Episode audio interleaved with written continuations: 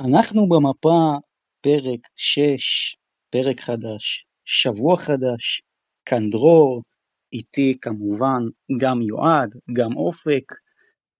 אנחנו גם בספוטיפיי, בפייסבוק, בטוויטר, ואפילו בקבוצות וואטסאפ וטלגרם מחתרתיות, כך מסתבר. עוד לא הגענו לאינסטגרם ולא ליוטיוב, אבל יהיו עוד מקומות מעניינים שאנחנו נגיע אליהם בהמשך. שבוע טוב יועד, שבוע טוב אופק. שבוע טוב, שבוע טוב, שבוע קשוח מאוד עבר על כוחותינו, אחרי חתיכת אה, שיעור בהיכל ביום חמישי. אמ, בואו נראה מה, מה יהיה ההמשך. אמ, בחודש הקרוב מחכה לנו לו"ז קשוח מאוד, ובואו נראה איך אה, נצלח אותו אם בכלל. כן, אה, שבוע טוב לכם. לא קל להיות אוהד מכבי בימים אלו, אה, למרות שיש אולי קצת סיבות לאופטימיות, נדבר על זה גם, אה, גם בהמשך. אה, והיה הרבה כדורסל ברמות הגבוהות, קצת שקט בכל מה שקשור למפעלים ה... שמתחת ליורוליג. נדבר גם על העניין הזה, שזה לא מהנה במיוחד הפגרות הגדולות האלה. אבל יאללה, בואו נתחיל. זהו, אז נתחיל, אני רק ככה אסביר למאזינים מה הולך להיות בתוכנית הזאת, אז אנחנו בעצם הולכים לדבר על ליגת האלופות של פיבה, אבל כבר ניגע על מה אנחנו מדברים שם, כי משחקים אין, ועל זה בדיוק אנחנו נדבר, וגם מכבי תל אביב ביורוליג חוטפת הפסד שני, שוב פעם לקבוצה ספרדית, הפעם כבר הפסד בבית, לאן זה לוקח את העונה של מכבי תל אביב, איך מכבי תל אביב הולכת לצאת מזה, או אולי לא לצאת מזה, אנחנו נדבר על זה, וגם נסכם בהרחבה את המחזור השביעי של היורוליג. זה מה שנעשה, ואני אתחיל בדבר הראשון שהרגע הצגתי, העניין של פיבה.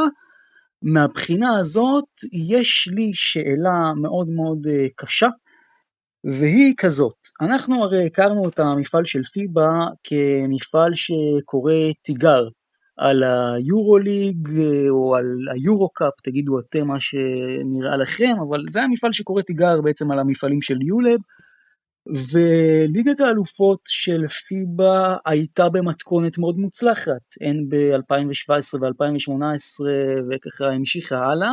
אנחנו זוכרים את הגלגול הקודם, לפני שהייתה את ליגת האלופות של פיבה, שזה היה אה, בעצם היולב קאפ והתגלגל ליורו קאפ, שזה כמובן עוד לפני שבכלל נפתחה התחרות, ואני זוכר אה, שהמפעל הזה עבד במתכונת נוראית שכולם רצו לברוח ממנו, של אה, שישה משחקים אה, בבית הראשון, כן, העונה שלך הייתה יכולה להסתיים אחרי שאתה מודח אה, על ידי איזה בודיבלניק קייב, כן, כמו הפועל ירושלים שלצורך העניין חטפה הפסד כפול לבודיבלניק איזה שנה, ופשוט עפה מהמפעל אה, וסיימה את דרכה נטו בגלל זה, כי פשוט שיש שישה משחקים, אם אתה מפסיד לקבוצה פעמיים זה קצת too much.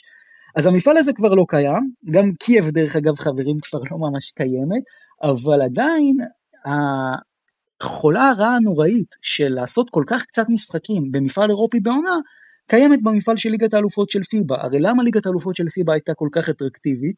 הייתה כל כך אטרקטיבית כי היא הציעה לנו בשנים הטובות, 2017 עד 2020, הציעה לנו 14 משחקים בשלב הבתים הראשון. וקבוצה שגם הייתה הכי כושלת שיש, ידעה שיש לה אורך רוח, ידעה שהיא יכולה לתקן בתחילת העונה, ובעקבות הקורונה, ליגת האלופות של פיבה התאהבה באיזה מודל חירום, שבית ראשון זה רק ארבע קבוצות, שש משחקים בשלב הראשון אה, לקבוצה שעפה ובעצם לא עולה שלב, כן? ובעצם לכל הקבוצות, ופשוט המשיכה את המתכונת הזאת, הרי לימים של הקורונה זה היה נכון, לחשש שיבטלו משחקים, אבל ליגת האלופות המשיכה את המתכונת הכושלת הזאת גם 2022, גם 2023 עכשיו, וליגת האלופות שהייתה בפער לפני 3-4 שנים, מפעל הרבה יותר חזק מהיורו-קאפ, שכבר אפילו התחיל אולי לדגדג את היורוליג, אה, בטח את התחתית שלו, פשוט חירבה את עצמה ואת הרמה שלה, כי היא פשוט לא אטרקטיבית. תחשבו על זה רגע, רבע מהקבוצות במפעל הזה הולכות לעוף אחרי שישה משחקים, רבע מהקבוצות במפעל הזה עפות אחרי שמונה תשעה משחקים, כן, שלב ה play-in, עוד רבע מהקבוצות יעופו לכל היותר אחרי 14-15 משחקים, ורק רבע מהקבוצות כנראה יהיו מעל 15 משחקים, שזה גם אגב לא בטוח, כי אם נגיד אתה מנצח את הכל במפעל הזה, אז יש לך שישה משחקים בית ראשון, שישה משחקים בית שני, רבע גמר, שני משחקים ופיינל פור, אתה תגיע ל-16 משחקים, ובעצם המפעל הזה פשוט לא אטרקטיבי מבחינת כמות המשחקים שהוא מציע, אני טיפה חופר על זה, יועד, מה אתה אומר על זה? Uh, תראה, זה חד משמעית נכון, אני, אני לא ברור לי למה פיבה באמת המשיכו עם השיטה הלא טובה הזאת מאז הקורונה, uh, זו שיטה שבסופו של דבר פוגעת בקבוצות, פוגעת בשחקנים, במאמנים, אתה יודע, קבוצה שבה עכשיו יש לה שתי משחקים רצוף במשך שבועיים, נכנסת לאיזשהו מומנטום, פתאום יכולה למצוא את עצמה לא משחקת איזה שבועיים, שלוש, חודש, והכל נעצר, ובאמת לא ברור לי באמת השיטה הזאת. אה, אבל אני מאמין שיש הרבה מאוד שמתלוננים על זה, ואני מאמין שגם זה ישונה בהמשך, אה, ובואו נראה מה, מה יהיה עם זה. כן, אני... הדעה הרווחת היא ששיטת משחקים כזאת היא לא מספיק אטרקטיבית, ואני רוצה להאמין שפשוט השוק וה... והביקוש יעשה את שלו, כמו שזה עשה בשאר המפעלים. אה, ראינו את זה ביורוליג, שממתכונת של טורניר, מה זה עשה למפעל הזה כשהוא עבר למתכונת של ליגה, אה, הכניס עוד קבוצות, אה, כי יש המון המון שבועות כפולים, 36 אה, מחזורים אם אני לא טועה. ה-NBA גם הולך להתאים את עצמו, לאט לאט ליגות מבינות מה מוכר, כי בסופו של דבר זה ביזנס, והם רוצים צופים והם רוצים אטרקטיביות, ועם כמה שה-BCL הוא באמת מפעל מרענן, ואנחנו רואים גם את הייצוא של השחקנים למפעלים הגבוהים יותר, אה, אז זה באמת מבורך, אבל אני מניח שבאמת עם הזמן הם יבינו שכדי להעלות את החשיפה שלהם ולהעלות את האטרקטיביות ובאמת להוות יריב הוגן ליורו-קאפ וליורו-ליג, הם יהיו חייבים אה, לשפצר את השיטה, אה, בין אם זה לשנות את כל, את, כל, את כל השיטה, זה לא ייתכן שיש פערים של שבועיים לפעמים אה, אה, שאין משחק אירופי, זה לא יכול להיות ככה, זה קצת מנתק אפילו את האוהדים מזה, אה, ואתה רואה את ההשוואה ליורוליג שזה, שזה טירוף, אתה, אתה לא מספיק, אה, אתה לא, אתמול הפסדת, אתה כבר צריך להתכונן כי עוד אה, שלושה ימים יש לך משחק אה, על כל הקופה, כל משחק הוא חשוב, אה, אז אם הם רוצים אה, להגדיל את השם שלהם הם חייבים אה, לשנות את זה. תראה, אפשר להגיד שה-BCL די עמדו במטרה שלהם להיות המפעל המשני אה, והשני בחשיבותו ליורוליג, בזה הם הצליחו. אני אישית, מתי שהמפעל הזה הוקם, אני לא האמנתי שהם ככה יהפכו, ישנו סדרי עולם ויתעלו מעל היורו-קאפ. אה, רק הבעיה זה שוב, הלוז והשיטה הזאת זה לא מובן לי, וזה כרגע מה שפוגע במפעל הזה, והם יהיו חייבים לשנות אותו. אפילו השיטה של היורו-קאפ, עם כל זה שהקבוצות שם לא מי יודע מה, הרבה יותר אטרקטיבית מהשיטה של ה-BCL. בדיוק, ביורו-קאפ, הקבוצה הכי חלשה, בסדר? קבוצה באמת שהגיעה לעונה של חלטורה, הולכת לשחק לא פחות מ-18 משחקים, שזה יכול להיות יותר מהקבוצה שהולכת לזכות ב-BCL. עכשיו היום, לא בטוח שאתה יכול להגיד שליגת האלופות של פיבה היא ברמה גבוהה מהיורו-קאפ, לדעתי שתי, שני המפעלים נחלשו בצורה משמעותית מאוד בהשוואה למה שהיה, וזה דבר, זה, זה מנגנון הרס עצמי שאני לא מבין. לצורך העניין הפועל ירושלים, בסדר? היה לה משחק בראשון בנובמבר, המשחק הבא שלה הוא רק ב-30 לנובמבר. יש מעל ארבעה שבועות פער בין משחק אחד למשחק שני. זה הזוי. קשה מאוד לייצר ככה המשכיות. זה באמת הזוי. כן. זה דבר שלי לא מובן בכלל, וחבל, כי ליגת האלופות של פיבה, אם אני לוקח את זה ל-2020, כן, 19-20 הייתה במגמה מאוד מאוד אה, יפה, עם אייק אתונה, עם הפועל ירושלים, עם ססרי, עם תנריף, באמת זה היה מפעל מאוד ססגוני, ומפעל שלדעתי גם הקבוצות בו, חלק לא קטן מהם היה יכול להתמודד אפילו ביורולי ככה באזורים של התחתית לפחות, זה לא היו מועדונים פחות טובים מקבוצות תחתית יורוליג לדעתי, ופשוט מאז הקורונה יש פה איזה מנגנון הרס עצמי שהוא לא ברור לי, וזה שאלות לפיבה, כי אנחנו, הסיבה שאנחנו לא מדברים על הנציגות הישראליות שלנו, לא על הפועל חולון, ולא על הרצליה, ולא על ירושלים, היא בדיוק בגלל שפשוט אין על מה לדבר, כי אין משחקים, אמנם גם ביורו-קאפ אין משחקים, ולכן גם לא נדבר התוכנית על הפועל תל אביב, אבל זה בגלל פגרת נבחרות, אצל פיבה זה פשוט כל השנה ככה, ובואו, אף אחד לא רוצה לגמור את העונה לא בנובמבר ולא בדצמבר. חד משמעית. אבל אני, אתה יודע, אני מאמין גם שלאנשי פיבה קצת צורם הדבר הזה, והם כן מקבלים כל מיני תלונות וטענות על הדבר הזה, ואני מאמין שזה גם ישונה בקרוב מאוד. נקווה, נקווה שכך יהיה העונה הבאה, ובואו נעבור בעצם במעבר חד ומהיר ליורוליג. קודם כל, לפני שאנחנו נתחיל לדבר על מכבי ובכלל על כל המחזור השביעי שהיה רכבת הרים אחת גדולה, כותרת של כל אחד מכם לאיך הוא מסכם את שבוע היורוליג הזה, אופק? אה, אני אתחיל עם אה, מכבי תל אביב, שבערב המשחק אה, של ברצלונה, קצת אחרי רעידת אדמה בגזרתה, ניקולה וויצ'יץ', המנהל המקצועי מזה עשר שנים אם אני לא טועה, מודיע שהוא יעזוב את הקבוצה בקיץ. האיש כנראה החזק ביותר היום במכבי תל אביב, שהיה אחד השחקנים האהובים ביותר אה, כששיחק ואחד האנשים השנואים ביותר כשהיה איש מקצוע במועדון אה, עוזב וזה רעידת אדמה עם המון המון השלכות. נדבר אחר כך בהרחבה אם הן חיוביות או שליליות, אה, אבל זאת הכותרת העיקרית שלי, אחד מאנשי הכדורסל החזקים באירופה לטעמי, וממש הפנים של המועדון בשנים האחרונות, עוזב. כן, אז הכותרת שלי היא שעונת היורוליג של מכבי תל אביב התחילה השבוע אה, והיא תימשך גם לאורך כל החודש, חודשיים הקרובים אה, והאקורד הפתיחה של, אה, של, של פתיחת העונה הזאת היה המשחק מול ברצלונה פשוט קונצרט של שרס על, על הראש של, של מכבי שליטה אבסולוטית של ברצלונה בכל שלבי המשחק לאורך כל 40 הדקות.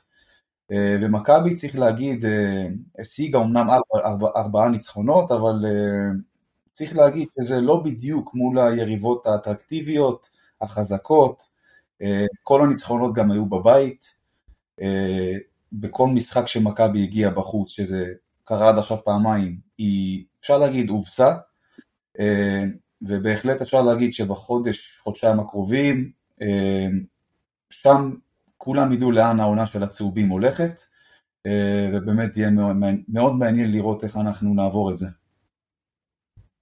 תגידו, אתם מבינים איטלקית? האמת שלא. אני אגיד לך יותר מזה, גם, גם אני לא מבין איטלקית, אבל הכותרת שלי תהיה באיטלקית, אני מקווה שאני אומר את זה נכון, והכותרת היא דובבלה איטליה, והשאלה היא, אם אני אומר את זה נכון, לאן נעלמה איטליה, חברים? לאן איטליה נעלמה? אני התחלתי לעקוב אחרי ענף בתחילת המילניום, שנות האלפיים, אז נכון, היה את מכבי שושלת, אבל איטליה הייתה המדינה שמייצרת לנו הכי הרבה קבוצות כדורסל טובות, היה לנו את סקיפר בולוניה וסיינה ובנטן טרוויזו, זוכרים? גם הייתה קבוצה כזאת, וגם מילאנו הייתה אה, קבוצה טובה מאוד, ובכלל הייתה תחושה שהכדורסל האיטלקי זה חוד החנית של אירופה, ואני ביום רביעי האחרון הסתכלתי על המשחק בין וירטוס בולוניה למילאנו, ואני חייב לומר לכם שמאוד נהניתי, כי הקהל של וירטוס שם בא ועשה חגיגה שלמה במילאנו, שזה תמיד כיף לראות אה, קהל חוץ מתפוצץ אה, לקבוצה הביתית בפנים, ו... ומילוש וכל הדברים האלה, רק דבר אחד היה חסר לי, וזה כדורסל. כי פשוט במשחק הזה לא היה כדורסל, אנחנו נדבר על זה עוד בהמשך, אבל לאן נעלם הכדורסל של איטליה? זאת השאלה שלי והכותרת שלי לשבוע. ובואו נתחיל לדבר על מכבי תל אביב, אז שוב היא מגיעה למשחק מול קבוצה ספרדית, שוב היא מפסידה, הפעם גם בבית, אמנם היו הרבה קריאות fuck you וסלי ו fuck you referee, לא היה fuck you מירוטיץ', כי מירוטיץ' לא היה, אני גם שמתי לב דבר מעניין, לא היה fuck you שרס, אבל גם לא היו פרחים לשרס, פעם ששרס היה מגיע, אז מכבי הייתה עושה איזה טקס יפה, היום כבר כזה מכבי מתייחסת לשרס כאילו הוא כזה עוד אחד מהשכונה, עוד אחד מהקליקה של המאמנים, אבל אה, אין לו מעמד מיוחד כמו שפעם היה לו.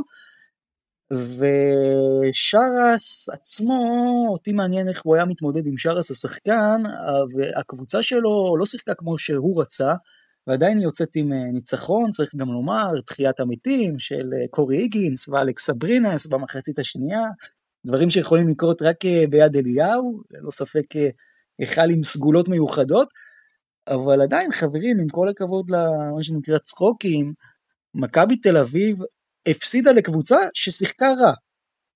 תשמע, אני לא מסכים, אני לא מסכים שהיא שיחקה רע. אגב, לגבי מה שאמרת על שרס, אני רק אציין שהקהל שר לו לפני המשחק, והוא גם סימן לקהל ככה בנפנוף ידיים כזה, ככה שעדיין יש איזו, איזושהי קרבה בין שני הצדדים. אבל אה, בקשר למשחק, אה, תראה, ברצלונה באה, שמרה מהרגע הראשון, נטרלה את כל משחק ה pick and roll של מכבי, אה, גרמה למכבי לשחק כדורסל שבלוני, לא, לא כיף, לא, לא אטרקטיבי, של אחד על אחד, שכל שחקן מנסה להציל את המולדת. אפילו לורנזו בראון, שאתה יודע, שהוא הגיע לפה בתור הרכז, המחבר, זה שאמור להניע את כל, ה, את כל הספינה הזאת, הוא פשוט היה נראה כמו שחקן, כמו, כמו איך שסקוטי היה נראה בעונה שעברה, שכולם התלוננו ובכו שהוא משחק לבד ומכריח זריקות, ככה לורנזו בראון היה נראה, וגם זה איזושהי מגמה שאני שם לב, ש, ש, שכלום לא הולך, אז כל אחד חושב שהוא צריך להציל את המולדת וזה נראה פשוט רע.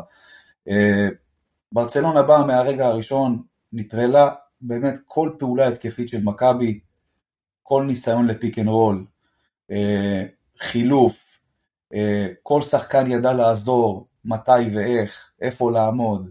באמת, אני הייתי בהלם ממה שראיתי מברצלונה, וגם צריך להגיד שהמאמן, קטש, אה, באמת, אני חושב שהוא די מקובע, אה, לא יצירתי, הוא לא הביא שום פתרון, לא אילתר שום דבר, הוא ראה, ראו מההתחלה ששרס פשוט הגיע ונטרל את כל המשחק של מכבי, ולא היה כאן שום אילתור. היה פה סך הכל אה, ניסיון אה, להוציא נקודות קלות כמה שיותר במשחק ריצה, שגם אותו ברצלונה מנעה ממכבי, היא האטה את הקצב, היא שיחקה איתי, כמעט כל התקפה אה, הגיעה לסוף שון 24, ואני חושב שבהחלט קטש יצטרך באמת לעשות הרבה מאוד חושבים, ולדעת לבוא למשחקים מהסוג הזה, עם עוד רעיונות, עם עוד רעיונות, כי אם לא, זה פשוט ייראה מאוד מאוד רע. שאלה כן. שלי אבל יועד, אתה חושב שברצלונה בכוונת מכוון ניסתה לשחק כמו שהיא שיחקה? כי איך שאני תופס את זה, שברצלונה באה ביום מאוד סביר, במחצית הראשונה היא בכלל לא מצאה את האי שלה, מה שנקרא, ובמחצית השנייה זה יותר, זו יותר הייתה הגנה של מכבי תל אביב, כלומר, אני הייתי בהלם אוהד כדורסל, זה ממש הפריע לי, ואני לא חשוד פה באיזה סימפתיה יתרה למכבי, אבל זה ממש הפריע לי הקטעים האלה של הצבע פתאום הפרוץ, ששחקן מוצא את עצמו בדרך לטיילת לתוך הסל, גם כל הקטע של השלשות של ברצלונה במחצית הראשונה, זה נטו חוסר תיאום הגנתי של מכבי תל אביב. מסכים במאה אחוז, ההגנה של מכבי לא מתואמת בשום סיטואציה ובשום צורה, אין תיאום, אתה שם כל pick and roll, כל pick and roll שברצלונה ביצעה, הגבוה קיבל את הכדור והיה לו שם כל כך הרבה אופציות, אם זה שחקן שחותך מהפינה לטבעת, אם זה שתי הפינות חשופות עם קלעים בכל פינה, כל פעם, כל pick and roll ברצלונה הגיע בסופו של דבר לזריקה טובה, והרבה מאוד פה נובע מחוסר תיאום של מכבי בהגנה, ואני חושב שזה אחד הדברים שמכבי תהיה חייבת לשפר, כי אם לא, זה הולך להיות רע מאוד. אה, אני אגיד שאני מסכים עם, עם, אה, עם דרור שברצלונה לא שיחקה טוב בהיכל בכללי לא היה משחק כדורסל uh, משובח למדי. אני חושב שמכבי ובאמת אני אגיד את זה אמנם זה יכול להישמע קצת, הזוי בדיעבד אבל היא יכלה לקחת את המשחק הזה. ברצלונה לא נראתה כמו השם שלה כמו שהיא זה גם לא הפתעה גדולה כן היא לא נראתה טוב לאורך כל, ה, כל העונה עד כה. אמ, אבל למכבי היו הזדמנויות להרוג את המשחק. הייתה שם את הריצה ברבע השלישי שהיה צריך עוד ללחוץ על הגז אמ, וזה לא קרה. שלא לדבר על, ה, על, ה, על הרגעים שאתה תופס את הראש אה, כאוהד ביציע בין אם זה ההחטאות מתחת לסל בין אם זה השלשות של הפרוביטולה שאני חושב שאם אני לא טועה הוא כלה שש שלשות שלדעתי חמש מתוכן wide open כאילו, כאילו לא צפו במי אחד השחקנים הכי חרב. לא ברור לי איך אתה נותן לשחקן כמו לפרוביטולה להרים 12 שלשות. לא, לא ברור כן, לי הדבר כאילו, הזה. כאילו לא צפו ב- ב- בששת המחזורים שהיו ולא יודעים מי אחד השחקנים הכי חמים באירופה והכי חם של אה, ברצלונה, שזה פשוט היה מאוד מאוד מתסכל לראות את זה מהצד. אני חושב שהייתה פה נאיביות, שהייתה פה פראייריות, שברצלונה היו רגעים שהיא ממש נתנה אה, למכבי מתנות, אפילו גם ברבע הרביעי היה, אה, היה לא מעט דקות של אפס נקודות משני הצדדים, וכל פעם אתה מצפה שהנה עכשיו מכבי תביא, תיכנס למומנטום ועם הקהל וזה, וזה כל פעם לא קורה, ולא הצליחו לנצל דקות לא טובות של ברצלונה, אה, שבאמת לא שיחקה טוב. אה, כן, אנחנו נדבר על זה שברצלונה דרדרה את מכבי למשחק אחד על אחד כמעט לכל אורך המשחק.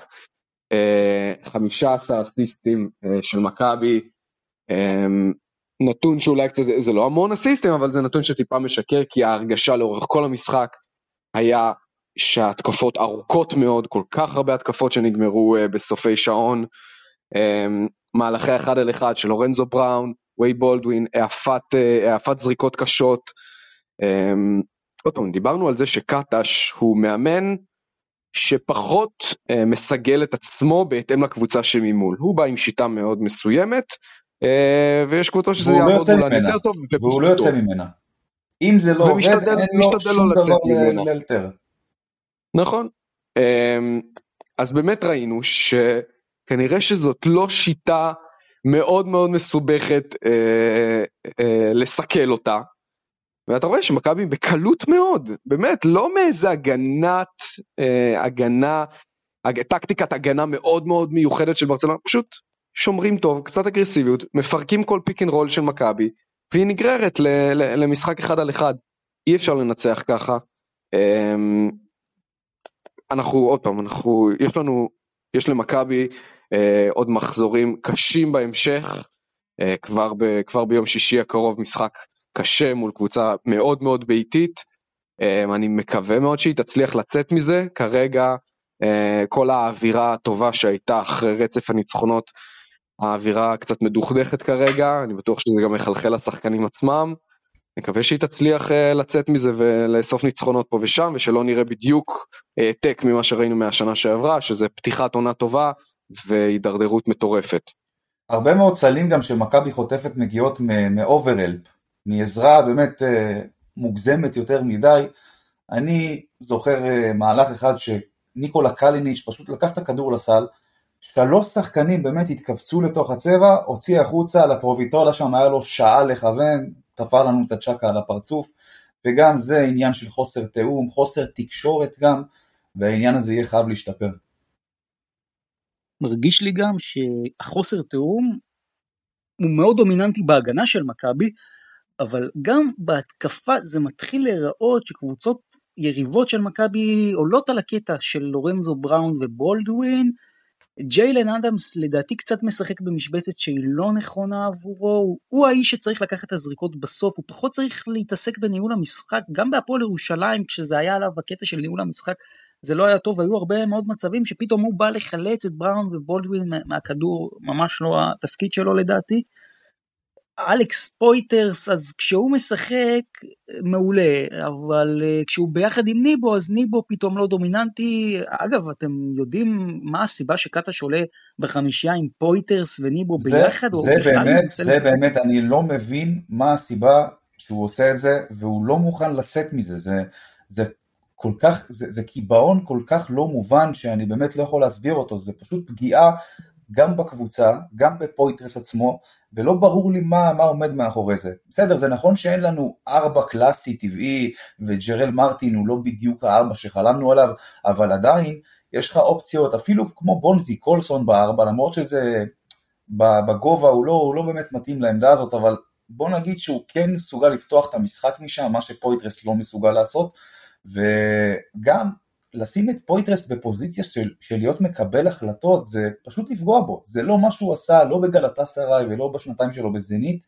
ולא ברור לי מה עומד מאחורי זה, יש לקטש הרבה מאוד אופציות, בוא נגיד שהן לא האופציות הכי אטרקטיביות וטובות שיש, אבל כל האופציות האלה יכולות להיות עדיפות על פויטרס בארבע ביחד עם ניבו בחמש, כמו למשל לשחק עם קצת רומן סורקין בארבע, אה, או כמו עם, עם בונזי קולסון, כמו ש, שאמרתי לפני, ובאמת לא ברור לי מה, מה עומד מאחורי זה, ושוב, זה בהמשך למה שאמרתי, הקיבעון הזה של קטש, אה, שהוא לא יוצא מהשיטה הזאת במילימטר, והוא פוגע פה בפויטרס ובקבוצה, זה כל כך עוזר ליריבות שאנחנו משחקים עם שני גבוהים מהסגנון הזה ביחד, אפשר לצופף, הצבע הרבה יותר סגור, וזה גם דבר שחייב להשתנות.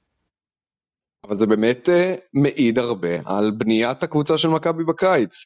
אתה יודע, פתרון כזה של ניבו ופויטרס ב-4-5, זה מרגיש כאיזה מין פתרון שמאמן פתאום uh, שלף שפן מהכובע בגלל איזה כן. פציעה של שחקן כזה או אחר ופתאום הולכים על איזה קונספציה מיוחדת של שני גבהים, של שני גבוהים כאלו ופתאום זה עובד במשחק מסוים. אבל כשזה נהיה ממש שיטה וגם שיטה לא מוצלחת, זה כלומר. מכבי לא פותחת משחקים uh, טוב בכל, בכל משחק שהיה לה עד כה ביורוליג, כלומר זה לא באמת הוכיח את עצמו. כן אני יכול להבין את היתרונות של זה, כלומר זה לא, זה לא גרוע בכל האופנים, אבל זה בעיקר נורה אדומה על בניית הקבוצה בקיץ. האם לא צפיתם את זה, את הדבר הזה? איך זה יכול להיות שכבר מתחילת העונה הולכים על סגל, על uh, חמישייה די מאולתרת, כמו ניבו ופויטרס, ואתה אומר, אתה, אתה מנית את החלופות, גם אין לו איי איי איי. תראה, איך זה לך, לא, איך אני, הדבר אני, הזה אני, לא צף בקיץ? אני אגיד לך משהו, קודם כל בקיץ כולם בנו על ג'רל מרטין שיהיה הארבע הקלאסי, או לפני ג'רל מרטין, כולם ציפו לקבל שחקן בעמדה ארבע עם קליעה שיכול לפתוח את המשחק, לאיים, בינתיים ג'רל מרטין, מה שהוא מראה, לא קשור בשום דבר למה שכולם ציפו, אה, וזה מה שפגע בקבוצה, וגם צריך להגיד שבוא, בתחילת הקיץ, מה, מה היה הציפייה של כולם? שג'רל מרטין ייתן את הטון בעמדה 4, נכון?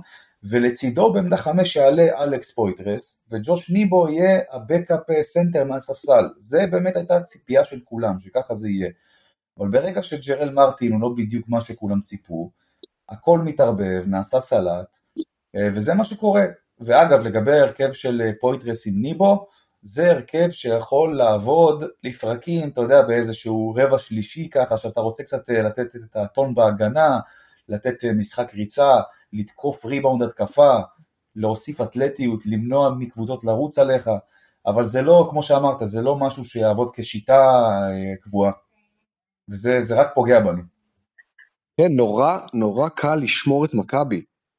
נכון. כשיש לך ארבע שהוא מקבל החלטות לא מספיק טוב, ושהמאמן שם אותו בעמדה 4 שהיא עמדה מאוד מאוד חשובה בכדורסל, ההתגלגלות אחרי החסימה אה, ואז ש, שאתה צריך להחליט האם אתה הולך לסל, האם אתה מוסר לגארד שחותך, האם אתה מוציא החוצה, לאלכס פויטרס אין את זה בסט יכולות וזה נורא נורא מגביל את ההתקפה כי עוד פיק אנד רול ולא יצא ממנו כלום ועוד פיק אנד רול ולא יצא ממנו כלום. ואז כבר סוף שעון והידיים רועדות ומכבי לאורך כל המשחק קשה לי לראות סל קל שהיה איזה נכון. מבט פנוי לשלוש.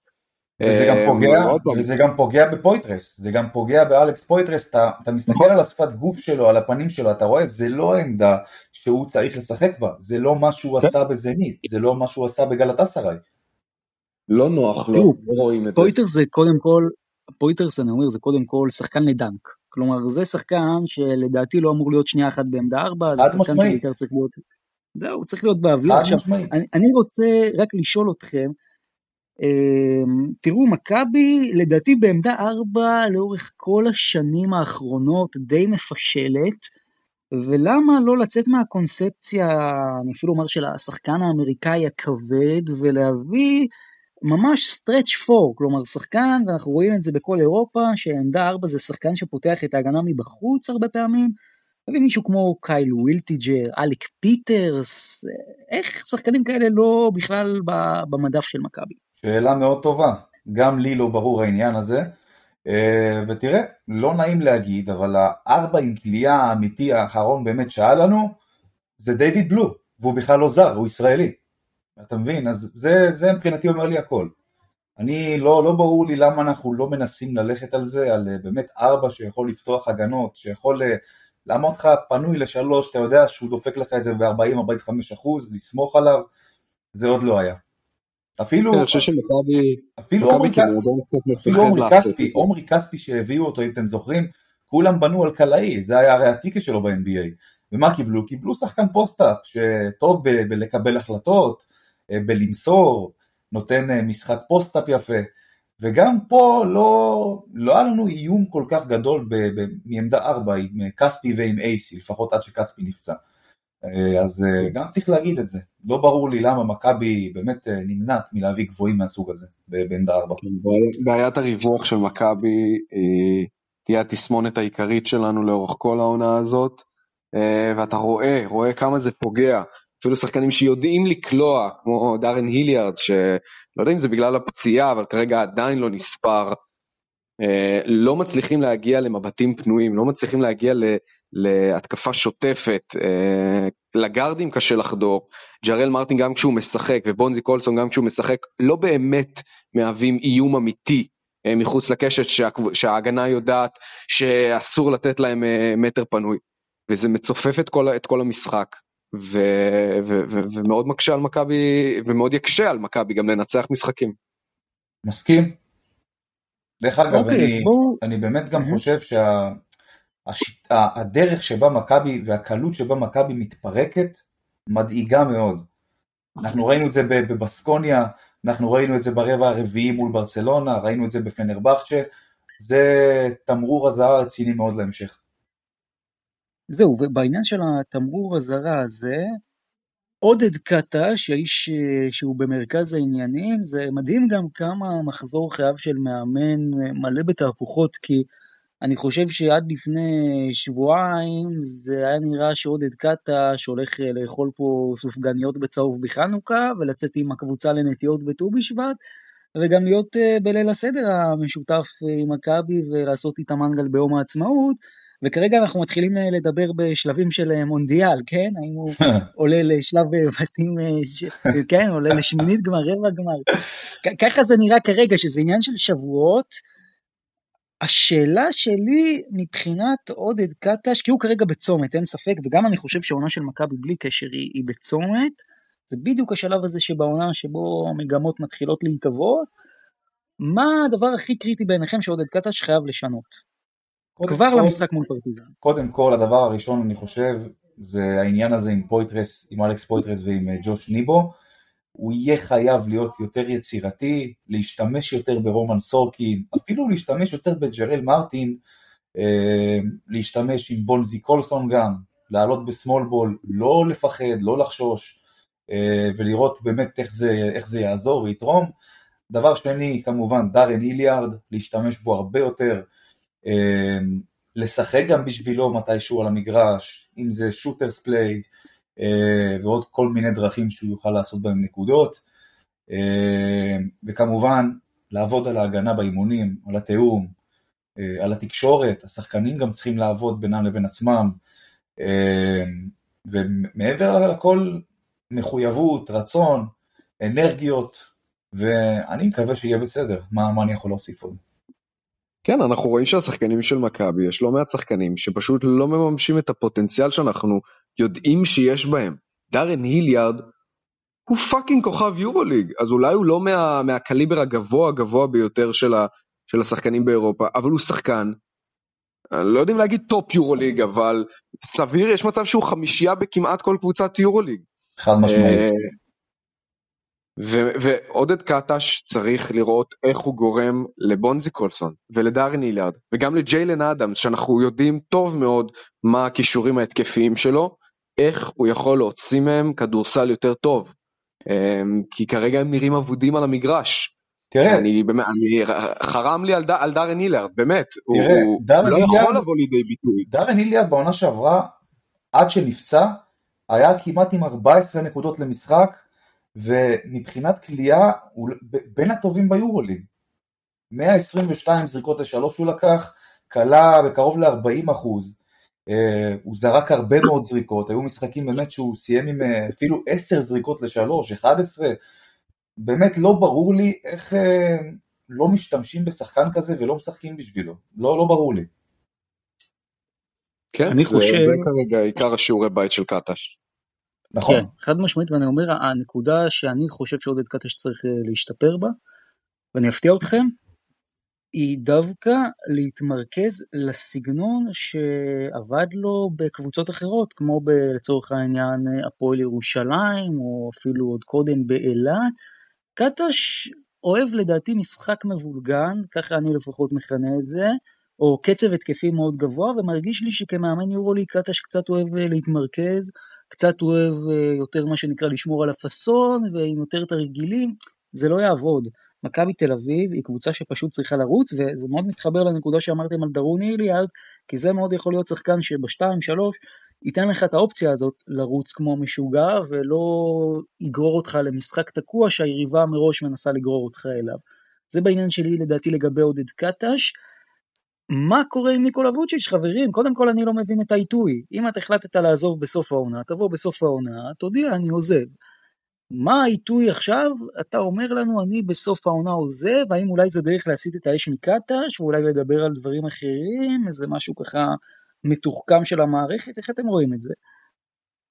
אה, בתחושה שלי, זה באמת תחושה, זה לא, לא מתוך ידע, בעקבות גם השמועות על, על, אה, קבוצה, על הקבוצה מדובאי שהולכת להיטמע ביורוליג, ומדברים על ניקולה וויצ'יץ' שכנראה יהיה הג'י.אם שלהם, בתחושה שלי זה משהו שקשור אליהם, אני לא יודע אם זו התחייבות שהוא נתן להם אה, להודיע, אבל כן, העיתוי היה מאוד מאוד משונה. אה, מעניין אם מכבי הייתה מנצחת, האם גם הייתה יוצאת ההודעה הזאת. אה, אפשר לדבר שעות על ספקולציות של מה היה קורה אם. אה, כן, זה, אני, אני לא חושב שהיה פה איזה משהו מאוד מאוד מתוכנן של באמת להסיט את האש מקטש, או... לא, אני לא חושב שזה היה מתוכנן מדי, אה, אני חושב שזה פחות חכם ממה שאנחנו חושבים שזה. תראה, אני חייב להגיד שבקיץ, אה, מתי שמכבי תל אביב הוציאה את ההודעה הרשמית על המינוי של דיוויד בלאט ליועץ מקצועי, היו הרבה קולות שאמרו שזה סוג של מראה לניקולה וויצ'יץ' את הדרך החוצה מהמועדון, וחלק אמרו שזה נכון, חלק אמרו זה לא קשור, זה שטויות, אז כנראה שבאמת היה כאן משהו, אה, וגם, דרך אגב, מכבי ציינה גם שמי שיהיה אחראי על הסמכויות המקצועיות זה דיוויד בלאד ואבי אבן, זה די מחזק את מה שכולם חשבו, או לפחות רובם, אה, ותהיו מופתעים לשמוע, אני דווקא חושב, בניגוד לדעה הרווחת של כולם, שכל העונות על הטובות, ההחתמות, הכישלונות, איך שלא תקראו לזה, אני לא, לא אה, נוטה להפיל את התיק על ניקולה וויצ'יץ', אני חושב שזה הרבה יותר גדול ממנו, קרו עוד מלא דברים אה, שהיו יכולים להשפיע על הקבוצה, על השחקנים, על ההחתמות בצורה כזו או אחרת, אבל אתה יודע, יש שעיר לעזאזל ואפשר אה, להפיל עליו את התיק. כמובן שהוא לא נקי מאשמה, אני לא, חלילה לא אה, אומר שלא, אה, אבל אני חושב שהוא לא היה הבעיה העיקרית. אה, ובואו נראה, בואו נראה מה יהיה בעידן שאחרי ניקולה וויצ'יץ'. כן, שאלה לי אליכם, האם אתם חושבים שבאמת קצת כמו סטייל סקוטי ווילבקין, אה, שזו באמת הייתה מין החלטה הדדית כזאת, מיצוי של שני הצדדים, או שהיה פה צד אחד שיותר אה, גרם לפרידה הזאת? האמת שאני... אני חושב ש... לא, לא יודע, ברור... אני חושב שזה די הדדי אבל. גם, כן, גם כן, מכבי, כן, גם ניקולה, הגיעו לאיזה צומת דרכים שכל אחד אומר, אה, הגיע הזמן לקחת הפסקה, להיפרד לשלום כידידים, וזה הכל. כן, אני מסכים עם יועד, אני חושב שזה באמת היה, אני פשוט לא מבין את הטיימינג, אני עדיין אחזור למה שאמרתי, אני לא מבין את הטיימינג. ניקולה, אם אתה עוזב, תודיע בסוף העונה, אני עוזב, הטיימינג הוא קצת חשוד לי, יכול להיות שזה אולי דבר שהוא גם לא חתום וסגור. אני כן חושב שההודעה של ניקולה הייתה הדדית, כלומר קשה לי להאמין שניקולה עשה פה לכל צמרת מכבי תל אביב סוג של כיפה אדומה עכשיו, אבל בסופו של דבר ניקולה ווצ'יץ', אל תהיו מופתעים חברים אם הוא ממשיך עם מכבי לעוד עונה, הדברים משתנים, העונה דינמית.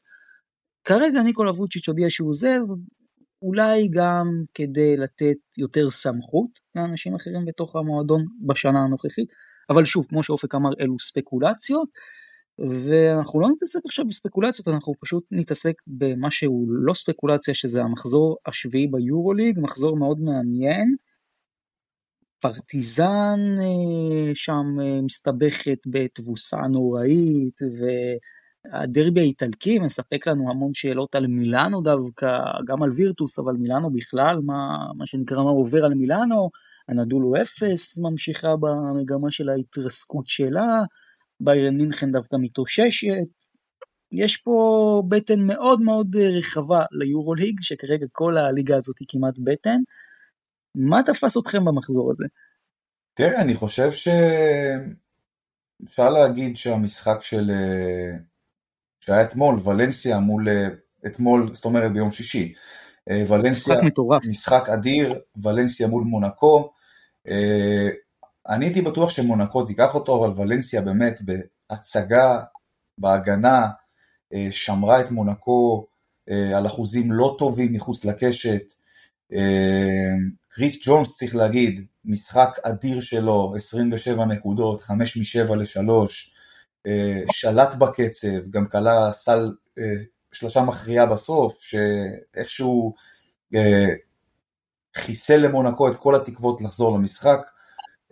באמת, אני חושב שוולנסיה קבוצה מצוינת, והיא בדרך הנכונה. יש לה שלוש ניצחונות רצוף, נכון? שלוש או ארבע? שלוש, כן. שלוש רצוף באיסטנבול, בשלום והאחווה, ועכשיו גם על מונקו בבית. היא כרגע ההפתעה שלי, והקבוצה שצריך לדבר עליה המחזור הזה. כן, עוד סיבה שכאוהד מכבי אני לא אופטימי במיוחד, זה דווקא לא עניין ספציפי לגבי מכבי. אני אומר את זה כמעט כל פרק ואני אגיד את זה שוב. היורוליג העונה הוא מטורף כמו שלא ראינו אותו אף פעם. פשוט 18 קבוצות שאין נמושה אחת. גם ה-so called נמושה של, ה, של המפעל, הכוכב האדום בלגרד, היא לא, היא לא קבוצה חלשה בכלל, אתה לא רוצה לפגוש אותה, בטח לא בחוץ. וילדוזה נכנס כמו שצריך, ונדוביץ' בכושר טוב. וילדוזה ונדוביץ' זה שתי גארדים שיכולים להיות גארדים בכל קבוצת פלייאוף, חד משמעית. ברור, ברור, והם גם עשו את זה. בעבר שלהם, ובן בן טיל שבכושר מצוין, ואתה מבין, זאת, כרגע אנחנו מדברים על הקבוצה עם המאזן הגרוע ביורוליג, כביכול הנמושה של המפעל. אני חושב שזה לא מבשר טובות למכבי תל אביב, שרגע, להוציא את היכולת הנוכחית, אני לא רואה אותה משתלבת, עזוב בשמינייה הראשונה, ב-12-13 הראשונות, כי באמת התחרות היא מטורפת, אני, אני לא יודע עוד לאן ילכו המאזנים ככל שתתקדם העונה, אבל כרגע זה נראה שהטבלה תהיה צפופה בטירוף. כן, אנחנו כן. יודעים שהנדולו תתעורר, אנחנו יודעים שהנדולו תתעורר, אנחנו יודעים שווירטוס יכולה להתעורר, מי תלך אחורה, מי תלך קדימה, עוד יותר צפיפות תהיה. כן, זה... אני כבר לא יודע מה, מה, מה, מה להגיד על, ה, על, ה, על העונה הזאת ביורוליג. תשמע, זה עוד מוקדם, ברור שהטבלה תהיה צמודה וצפופה, אבל באמת אני חושב שהשנה, כמו שאמרת, יחסי הכוחות הם צמודים כמו שלא היו אף פעם. ראיתם את הסל של יואי מהחצי? כמובן, וכן, זה נראה לי רק הפעם ה-300 בקריירה שהוא עושה כזה סל. הוא יכול ללמד את סטף קרי את השיטה. ממש. אבל בואו בוא רגע נדבר דווקא על הקבוצה שהפסידה שם, על אנדולו. כלומר, כן, כולנו יודעים שאנדולו תתפוצץ, אנדולו תתעורר, גם שנה שעברה הרבה הזכירו לי שאנדולו התחילה את העונה בדיוק ככה עם אותו מאזן, אבל חסר משהו באנדולו, מה שנקרא, חסר קצת אה, שוגר. ואתם חושבים שהנדולו יכולה להמשיך להתמודד ככה? כי בלי לארקין זה חצי קבוצה פחות. תראה, אני חייב להגיד שמעבר לעובדה שלארקין חסר והכל, שזה באמת אחלה תירוץ, אוקיי? אני חושב שקורה שם משהו, קורה שם משהו לא טוב, יש שם מין שובע כזה ש... ומין ירידת מתח כזאת שאחרי שאתה זוכה פעמיים ומגיע באמת, אתה כבר נמצא 4-5 שנים בטופ, יש איזשהו, איזושהי ירידה כזאת שאין דרך אחרת להסביר אותה. מבחינה הגנתית הם לא קיימים, זאת אומרת הקבוצה הזאת פשוט לא שומרת, אוקיי? וזה כן. עוד, עוד נקודה בעייתית שבכלל לא קשורה לחיסרון של לארקין. אז אני חושב שהתאמן צריך להסתכל על עוד כמה בעיות שיש לקבוצה שלו לפני שהוא מסתכל על החיסרון של לארקין. כן, אה, אנחנו מדברים כמעט כל שבוע על הנדולו אפס, אנחנו בתחושה שעוד עוד מחזור זה, זה מתפוצץ, הנה הנה עוד מחזור זה מתפוצץ, אבל בסוף זה ייגמר כמו שנה שעברה בגביע יורוליג. אה, כן, זה, זה, זה לא נראה טוב, כרגע ההגנה של, של הנדולו היא, היא ברמה נמוכה מאוד, אה, אז אמנם, כל, אמנם ריאל מדריד היא קבוצה מאוד מאוד איכותית, אבל כן, אנחנו רואים את, מי, מי כמונו יודעים שז'יז'יץ' בצבע זה, זה לא כיף, זה, זה כאב ראש גדול אה, לאטמן, אה, איך הוא מצליח לגרום לקבוצה שאנחנו יודעים מה הכישרון ההתקפי שלה, אבל אה, לחטוף 95 אה, נקודות במשחק ולנסות לעשות 96 נקודות זה לא יצליח בכל יום. בוא נגיד ש... אה, שאנטה ז'יז'יץ' הוא כרגע הסנטר השלישי ברוטציה, אם אפשר להגיד עד עכשיו באנדולו, לא אמורה להפתיע, אה, ויש סיבה לזה. תראה, מה זה השלישי? הגנתית, הגנתית בעיקר. גם אם הוא לא עולה בחמישייה, הוא עם 25 דקות לערב. לא, מה פתאום, אני חושב הרבה פחות, הרבה פחות, הרבה פחות. אני יכול לבדוק לך את זה, אבל אני חושב שטיבור פלייס ירד במעמד שלו. בראיין דנסטון משמעותית ירד במעמד שלו, אנטה ז'יז'יץ' שהוא הוא החמש העיקרי של, של אלופת אירופה כרגע. אני דווקא לא חושב, אני חושב שאנטה ז'יז'יץ' הוא הסנטר הפחות בכיר שם, והסנטר שמקבל פחות קרדיט ממה שנגיד אה, פלייס ודנסטון מקבלים. דנסטון אגב, כולם חשבו שהוא יהיה באמת ה... איך אומרים? הזקן מהספסל, המנוסה, שיעלה, ייתן את הגוף, בינתיים, תשמע, הם, הם, הם, אפשר להגיד די תלויים בו, כי זה בין הגבוהים היחידים שיש להם, שאשכרה שומר. העונה הזאת של אנדולו מאוד מזכירה לי, אם אתם זוכרים, את תחילת העונה של פנרבכצ'ה ב-19-20, כי גם פנרבכצ'ה הגיע לא אחרי סובה, כי פנרבכצ'ה בסופו של דבר לא עשתה את מה שאנדולו עשתה, אבל הגיעה מה שנקרא עם הפסיליטי שלה, ובאמת זאת הייתה התרסקות, אבל פנרבכצ'ה בסוף עשתה ריקובר, כלומר בסוף פנרבכצ'ה, רגע לפני שהעונה הזאת נעצרה, הצליחה להתאושש, ולדעתי אנחנו הולכים לאותו תרחיש פחות או יותר, הנדולו כבר לימדה אותנו בשנים הקודמות שהיא חוזרת ממצבים קשים, אני מאמין שגם השנה היא תעשה את זה, אבל אם כבר פנרבכצ'ה אותי, בסופו של דבר מה שמעניין זה המאמן שהיה אז של פנרבכצ'ה בהתרסקות הזאת, ומה שנקרא סיפק לנו כמה רגעים של המיטב, של אה, דתומה ושל may I please you to play a little bit defense, כי הדבר היחידי שאני לא מבין כרגע בפרטיזן בלגרד זה מתי ז'ליקו אוברדוביץ' יתחיל לספק לנו את הרפרטואר שלו מפרטיזן עצמה, כי לחטוף 31 בפיראוס עם כל הכבוד, ציפיתי ליותר. תראה, אה, קודם כל, אה, יש לו כבר אחד אה, מהסוגים שאמרת בפרטיזן, על אלכס אברמוביץ', כולנו זוכרים את זה מהעונה שעברה, את הצרחה המטורפת הזאת. אבל תשמע, לגבי המשחק באולימפיאקוס, אני חושב שלא צריך באמת להתייחס לזה כמשהו מבחינת פרטיזן על ההיסטור. תשמע, הם באו בסגל, אתה ראית איך הם באו? אולי 7-8 שחקנים בכירים. הם במכת פציעות. מה זה משנה? אבל מה זה מה זה משנה? זה ברור שזה משנה. פרטיזן, דיברנו על פרטיזן בלגרד כקבוצה, שלא משנה, שבעה, שמונה שחקנים ברוסטר, ברור שזה לא מצב אידיאלי, אבל כאחד הסוסים השחורים, כקבוצה שצריכה להיות בצמרת. איפה פרטיזן בלגרד?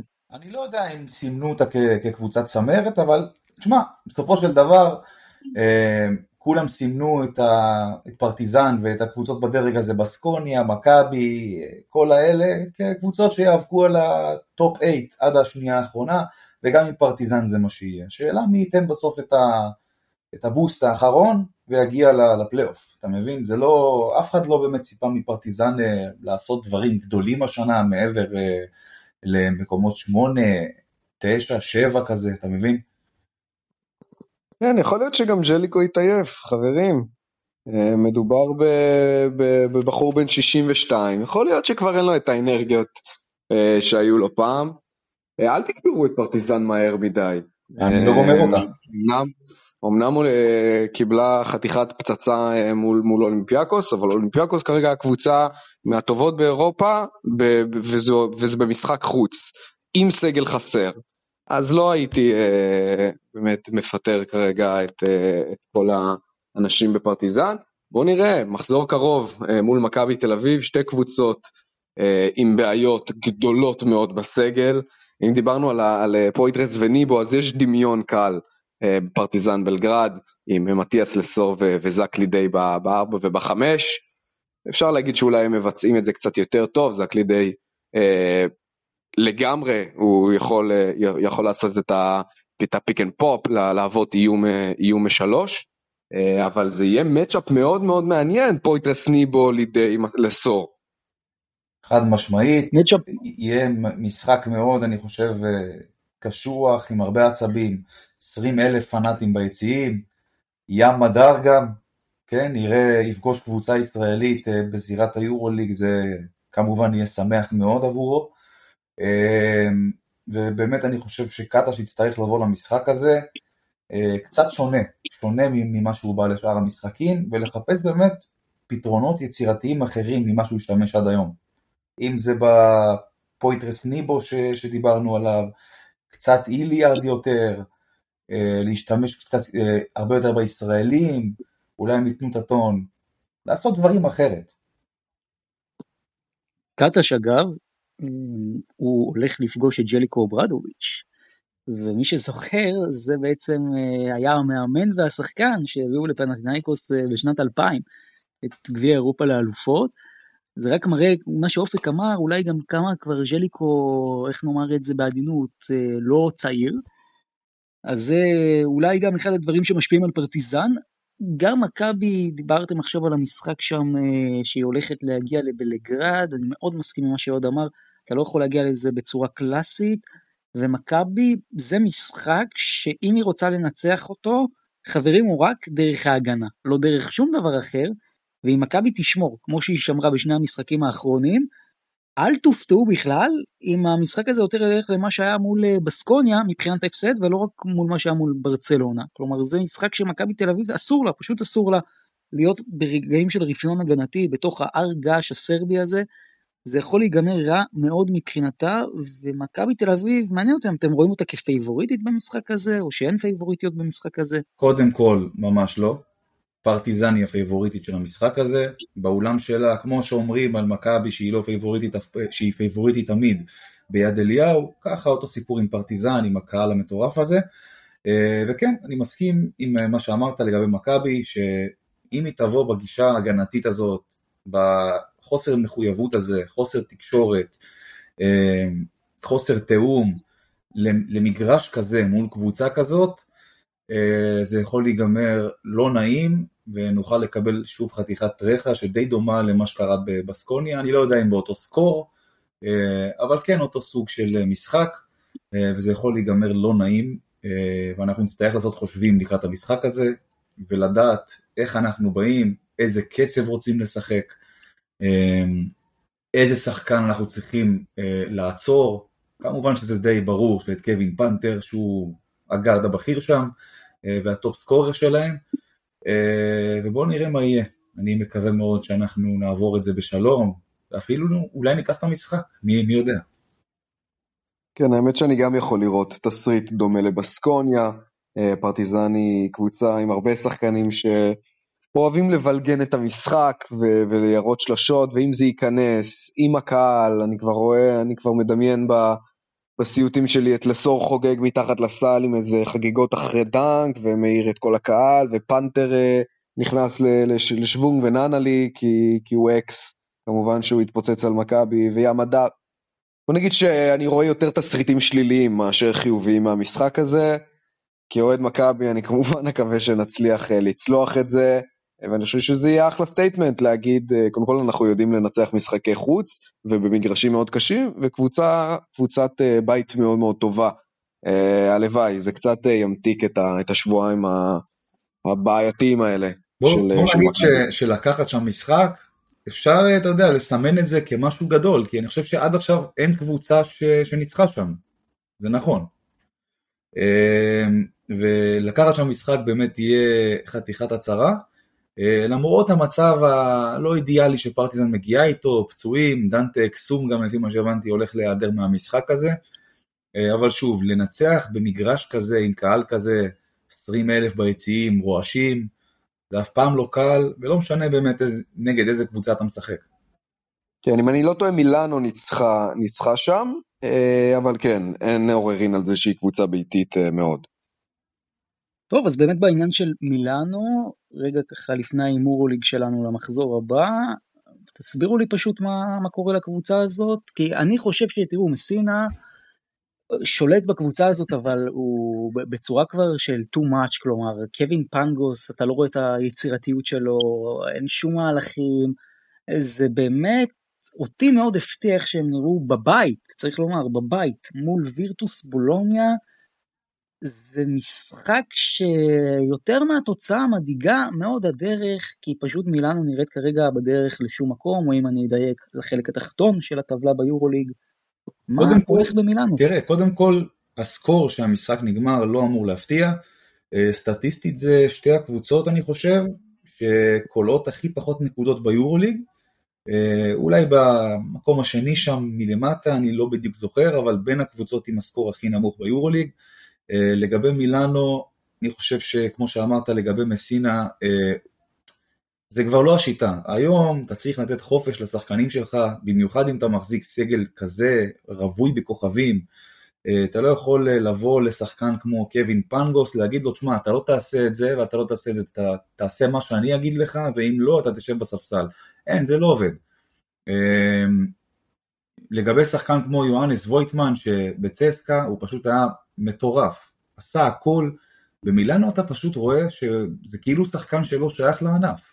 אני חושב שמסינה פה טועה עם איך שהוא פועל עם השחקנים, עם הקבוצה, uh, הקצב האיטי הזה לא מועיל להם, uh, הם אמנם שומרים ברמה מאוד גבוהה, uh, אבל יש להם בעיה בהתקפה שכמובן נובעת גם מהקצב משחק האיטי. Uh, דרך אגב, הסגנון שלהם די מזכיר את הסגנון של הפועל ירושלים, אני חייב להגיד. אה, ואני חושב שזה לא... סגנון ממש מוצלח, זה ממש מוכיח את עצמו. כן, אתה מבין. ואני חושב שזה סגנון שלא יתרום להם, ואני חושב שמסינה יצטרך פה אה, לעשות משהו שונה, אבל גם, אתה יודע, זה מסינה, לך תלמד אותו כדורסל. אה, אני לא, לא חושב שזה... מסינה לא ישתנה, יועד. מסינה לא ישתנה, וזה גם קצת אולד סקול מול כדורסל מודרני. בדיוק. זה טוב, מעניין לראות לאן מילאנו תלך. טוב, יש לנו את ההימורוליג, יש את המחזור השמיני, משחקים חבל על הזמן, ובעצם אנחנו ממשיכים כמובן במסורת שאנחנו לפני כל משחק מהמרים, ואנחנו כבר, בעצם המשחק הראשון שלנו הולך להיות חתיכת משחק של אנדולו שמארחת את ברצלונה, זה יקרה ביום. חמישי. עם מי אתם הולכים פה? ברצלונה. אה, הגיע הזמן של הנדולו, כלומר כן, הסדר משחקים שעוד מחכה לה אחרי הפתיחה הרעה הוא מאוד מאוד קשה, אני מאמין שהיא תצליח לגנוב, זה לא יאמין שאני אומר לגנוב, אבל תצליח לגנוב ניצחון בבית מול ברצלונה, אה, ואני אלך עם הנדולו. תראו, אני חושב שכמעט כל המשחקים, אני אמרתי על הנדולו, ובינתיים אני רק טועה בעניינם, אבל אני ממשיך עם זה, אני הולך עם הנדולו, הם ייקחו את ברצלונה לדעתי בבית, אבל זה הימור ככה שיותר נותן קרדיט לנדולו של פעם. חד משמעית. כי עדיין קשה לי לאכול את הנדולו של היום. כמובן גם צריך. להגיד שברצלונה תבוא בדיוק כמו שהיא באה להיכל, תאט את הקצב, תעצור את ה pick and roll של הנדולו אה, ותכפה את הקצב שלה. כן, אז ככה יהיה מעניין שם. הכוכב האדום, וילרבן, מעניין, מה אתם אומרים? אני עם הכוכב האדום, הגיע הזמן שהם התחילו לנצח, הם גם החליפו מאמן, על פי דיווחים אחרונים דושקו איבנוביץ' מגיע אה, ויעמוד על הקווים במשחק הקרוב. אני מבין שליאור אליהו דופק בדלת לחזור מפרישה. כן, כן, ואני חושב שאתה יודע, תמיד, בלי קשר למשחק וליכולת של הקבוצות, תמיד כשקבוצה מחליפה מאמן יש איזה אפקט וקורה משהו. אני חושב שהם ייקחו את המשחק הזה אצלם בבית עם הקהל, נגד קבוצה לא גדולה, אה, וכן, אני, אני, אני עם הכוכב. כן, גם אני אלך עם הכוכב, אני לא מאמין שאיבנוביץ' חוזר אלינו. אני לא יכול להסתכל על הטלוויזיה כשאני רואה אותו, זה פשוט מזעזע. אתה גבר בן 60, בבקשה תפסיק להסתובב כמו שאתה מסתובב, ותעשה לכולנו טובה ותוריד את הדבר הזה מהראש. אה, סליחה, פשוט הייתי חייב להוציא את זה מהסיסטם, הכוכב האדום. אני חייב להגיד שדווקא הקוקו זה, זה סמל אה, מסחרי מבחינת אה, איבנוביץ'. די, די, די, די, די. אבל תקשיבו, אני אפתיע אתכם, אני הולך עם וילרבן. אני חושב שהכוכב האדום מסתמנת כקבוצה הכי חלשה ביורוליג השנה, ואני חושב שווילרבן דווקא תגיע יותר חדה למשחק הזה ותיקח אותו. וגם מה שדקולו אחד שווה 50 אלף או 200 אלף או כמה שאתם לא רוצים סרבים ביציע לא יעצרו אותו. ביירן מינכן אולימפיאקוס, אני חושב שזה די קל, אני עם אולימפיאקוס, אלא אם כן אתם אומרים, קרי פה באיזה מופע recap אה, מרשים, לוקח משחק שלישי ברציפות. קודם כל משחק מאוד קשה להמר עליו, ואני חושב ש...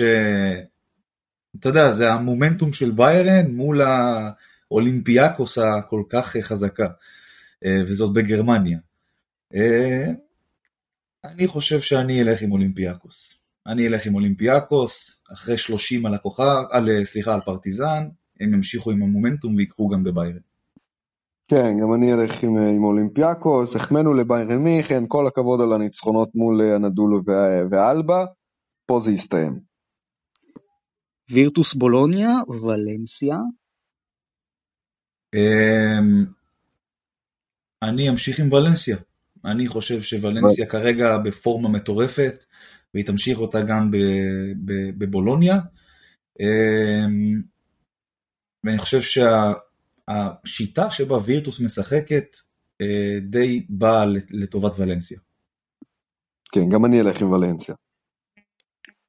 אני שם את וירטוס לדעתי כמועמדת פייבוריטית לניצחון, אז אני הולך עם וירטוס בולוניה, לדעתי זה משחק שאומנם ייגמר בצמוד, אבל בולוניה תיקח אותו בבית. יש לנו עוד באותו יום את ריאל מדריד, מארחת את אלבה ברלין, אני הולך עם ריאל מדריד, זה די אובייסט, מישהו פה חושב אחרת? לא. לא. אה, לא, אלבה ברלין לאט לאט מתחילה לחזור ל... ל... לגודל שהיא, שהיא אמורה להיות בה. אה, וריאל מדריד בבית, ריאל מדריד. גם עם ריאל מדריד. טוב, יום למחרת יש לנו את הקלאסיקה המוכרת מפעם, פנרבכצ'ה מארחת את אה, פנטינאיקוס. אני הולך עם פנרבכצ'ה, אבל יש פה טוויסט, לדעתי הפעם שחקני פנטינאיקוס לא הולכים לחזור באוטובוס לאתונה, לדעתכם? אני גם עם פנרבכצ'ה, עם כל הכבוד לניצחון האחרון על בסקוניה, אה, פנרבכצ'ה זה פנרבכצ'ה, כרגע הקבוצה הכי מרשימה במפעל, היא תיקח את המשחק הזה. פנרבכצ'ה אין צורך להרחיב. מונקו בסקוניה, אני הולך עם מונקו. אני גם עם מונקו. אה, אני גם אלך עם מונקו. אפשר להגיד שבסקוניה תחזור לממדיה אחרי המשחק שהיה אתמול, ושיהיה מול מונקו, וגם מונקו אחרי הפסד לא קל, והיא תבוא גם להוכיח את זה שהיא קבוצה ששייכת לטופ. וואו, אחלה משחק, אחלה משחק זה יהיה. כן. כן, וגם המשחק הבא הוא משחק שפתאום מתברר כאיזה משחק שקשה להמר עליו, למרות שבתחילת העונה אני בטוח מה הייתם עונים לי. ז'לגיריס קובנה מארחת את מילאנו. אני עם ז'לגיריס קובנה, חד משמעית אני עם ז'לגיריס קובנה, אולם אה, שקשה לשחק בו, מילאנו נראית מזעזע כמו שדיברנו אה, על זה לפני כן, אה, ואני עם ג'לגיריס. מילאנו תמשיך את השגיאה. אני גם אלך עם ז'לגיריס. כן, זה הזוי שאנחנו אומרים את זה אחרי שישה מחזורים, ו... אבל כן, ז'לגיריס קובנה. אני לא יודע, יש משפט שאומר, אם את זה לא, אז מה כן? ובאמת, אם את זה מילאנו לא לוקחת, אז מה כן? ואני אשאר עם טיפת הכבוד שיש עוד למילאנו, ואני חושב שמילאנו תיקח בקובנה, פערי הרמות הם מאוד גדולים, אני עדיין חושב שאף על פי ולמרות מילאנו תיקח את זה, והמשחק שסוגר את המחזור, פרטיזן בלגרד, מכבי תל אביב, אני חושב שמכבי תמשיך עם הסחרור שלה ופרטיזן תנצח, אבל בצמוד לדעתי לא הולכת להיות פה התבוסה שכולם מפחדים ממנה. אני כן חושב שזה יהיה משחק ברמה, אבל עדיין, קבוצה ביתית פרטיזן תיקח. אוקיי, אז אני אלך גם עם פרטיזן לצערי הרב, דו ספרתי. וואי וואי וואי. מה, שלושתנו נעשה 0-3 נגד מכבי? תשמע, אין ברירה, אין ברירה, אתה רואה כרגע את מכבי בחוץ, זה לא זה. לא זה. פרטיזן מגיעה אחרי אה, תבוסה גם לא אה, מרשימה במיוחד. פרטיזן בחוץ, זה לא כן, בבית. כמו שאמרתי קודם, אני רואה יותר תסריטים, איך המשחק הולך אה, נגד מכבי ולא לטובתה, אה, אבל אני גם אלך באמת על תסריט דומה למה, ש, למה שדרור אמר, אה, משחק די צמוד, אבל שבסוף פרטיזן תהיה עם ידה על העליונה. וזהו חברים, אנחנו חותמים את הפרק, אנחנו כמובן נמשיך ונעקוב אחרי ההימור ליג. ובשבוע הבא אנחנו כבר נחזור עם אה, פרק חדש, עוד אה, שעה טהורה של הקבוצות הישראליות שלנו באירופה, והפעם גם כבר יהיה לנו יותר על מה להתכונן, גם בליגת האלופות, גם ביורו-קאפ, וכמובן גם לנתח מה יהיה בפרטיזן, מה מכבי תעשה בבלגרד, ולהתחיל להתכונן לשבוע הכפול. כרגיל, היה כיף גדול, תודה רבה לשניכם, ליועד ואופק, ואתם המאזינים, תעקבו, אנחנו כמו שאמרתי בתחילת התוכנית, בכל כך הרבה מקומות, בספוטיפיי, בפייסבוק, בטוויטר, בטלגרם, בוואטסאפ, בקבוצות השונות שגם אתם נמצאים בהן, ואנחנו עוד נתרחב לעוד מקומות, שיהיה לכולם אחלה שבוע. אחלה שבוע, נתראה. נתראה חברים, ביי ביי.